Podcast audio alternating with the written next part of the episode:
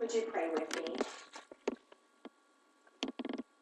Holy and gracious God, open our ears and our minds and our hearts to the word you have for each and every one of us this day.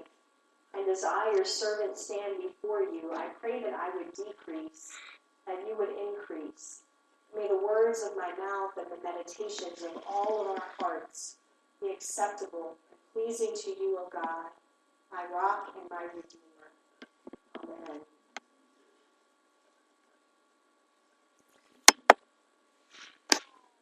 Last week we talked about all of the intricate detail that went into the creation of the temple. And we described the God who inspired all of those plans as one who knows each and every one of those small segments and not only has a plan in place, but what will raise up the artisans and the craftsmen to be able to bring all of that about. And so we find in the Word of God today from the prophet Jeremiah another understanding of how God is a master artisan as he has formed and shaped us in his own image.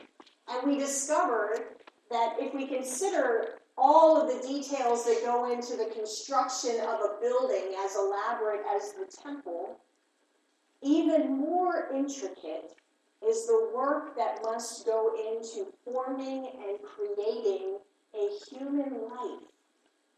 When we see Jeremiah called into his work as a prophet for Israel, God echoes the words that we said today in the psalm as we opened up with our call to worship. In that psalm, we hear of a God who knit us together and who formed us from the time we were within our own mother's wombs. And so, as God is calling Jeremiah, he echoes that. He talks about being the God who, before Jeremiah was even born into this world, God had this plan for him.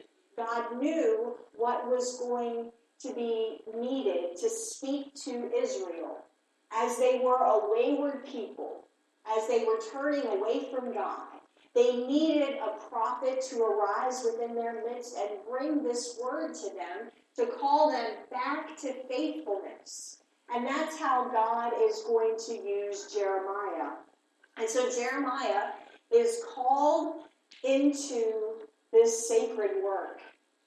And as he's receiving the word of God, God tells him to go down to the potter's house.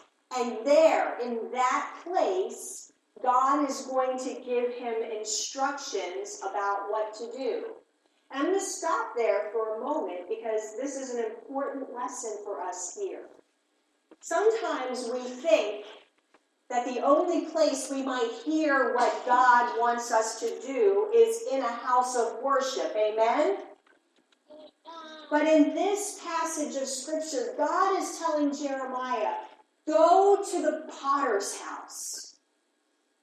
Go and pay attention.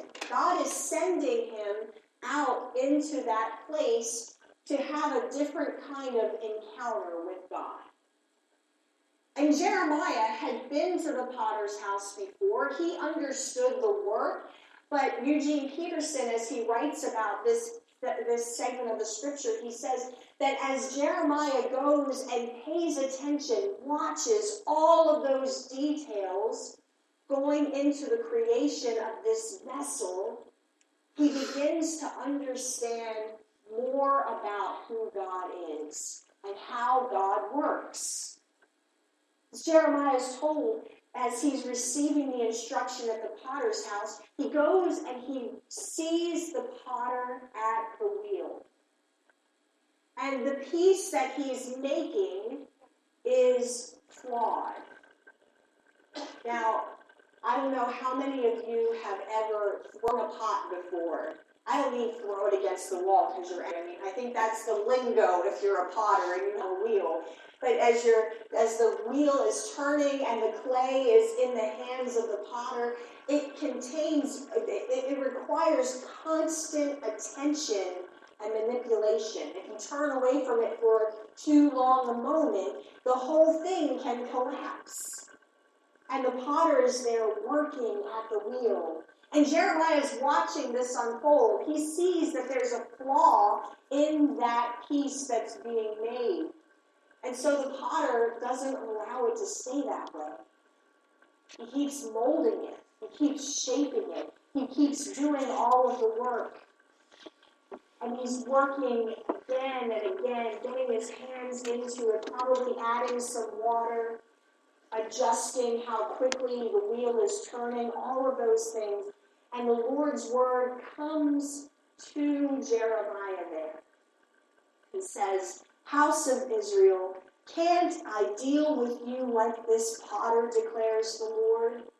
Like clay in the potter's hand, so are you in my house of Israel. And he is saying that at any time, he can take what he's created and lift it up and break it and shatter it or start over again. God is able to do that because he's a master at what he does. And as we consider this work, here's what we recognize about our Lord He's not finished with this work on the wheel. God is not finished with this work he is bringing about in the world. He is still shaping and forming and, and manipulating all the work that's going into creating this new thing that God wants to. God is kneading and pushing and pulling. Now, I don't know how many of you have ever been kneaded and pushed and pulled and prodded, and sometimes we don't want to be shaped. Amen? We want to be left alone. Because for us, it's easier to have a God who is far off and doesn't pay attention until we call for him to come and help us when we, when we want God to be there at our beck and call. No, we don't want God to be inserted into everything that we are and everything that we do. But the God we serve is one who has created us, each and every one of us uniquely to serve and to be of service to God's kingdom. And now, when I brought up vessels for the children, I want you to take notice of them. Because even though they look kind of similar, they're kind of the same materials, they're made of the same sort of hues, but they're completely different. They hold different purposes within the church and within our worship. And the same is true for each and every one of us. The potter who has made us forms every one of us in a unique and different way. We all have different gifts and graces and skills that God wants to use in, in His kingdom. We have to recognize that as that potter might make some of us into bowls and some of us into, into pitchers, some of us into ash pyxes, some of us into platters and plates, it is God, the potter, who has that plan for how we are to be used in the kingdom. God's not finished. I think about our graduates and how many different paths seem to lay out in front of each and every one of them. And as yesterday was our wedding anniversary, I was reflecting about where I was when I started dating Pastor John in my last year of college, and all the hopes and dreams and plans I had in place that he just ruined. because the, the very week I met him, already interviewed to go into the Peace Corps, I had all these plans. I was going to go off to Africa for a couple of years, and I was just so excited about that. And then this guy comes into my life. And I, I can't imagine how different my life would have been if I had followed on all of those paths I had laid out for myself so intricately. But I think about all of the blessings that have come because I stopped and I paid attention when my potter, when God said, That's not what I want for you right now. I'm molding and shaping you to do a different work. You have this idea, but let me throw a little water on that and shape it this way because it's going to look completely different. And you can't even imagine how this is going to end. That's how God works. God takes all of this material that we bring and never takes his hands off of it. Even though we might turn, we might try to resist, we might fight against it, when we let this capable potter take us into his hands, that is when the beauty really begins to emerge. So, all of you, not just our graduates, but each and every one of us here, all of us, God is still working at that wheel and bringing something beautiful out of each and every one of us. God's not finished yet as we look at this scripture, one of the saddest things that happens is that the people don't listen to Jeremiah when he is telling them to turn back to God. When he is saying, This is our place. He's the one who has all of the best in mind for us. Ignore it. And they say instead, Let's unite against Jeremiah. He's saying, all of these words to turn them back to God, and, and they're saying about this. It's hopeless. Our circumstances and God is against us. And they're going to have to experience exile, and they're going to have to experience being carried off into Babylon and being. God still isn't finished with even Israel in this story, even when they turn away.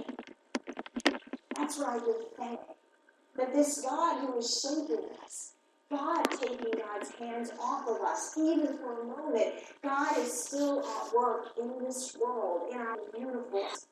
So, my prayer for each of us this day is that we'll pay attention. That when God says, go and look for, go and look for to the instructions that I'm going to give you on this new job site, or God says, go to this school and take this class and listen to what you can learn about me there. When God says, go and work in this field that I have laid out for my mission. When God says, go and care for this neighbor of yours that you know is on your heart. When God says, get up and that's our master potter.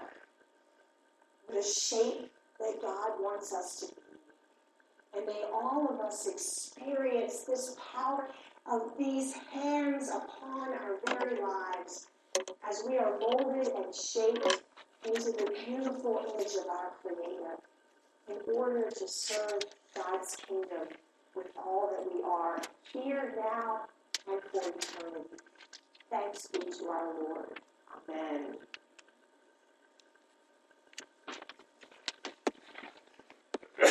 Now I invite you to join with me in our response, which is the creed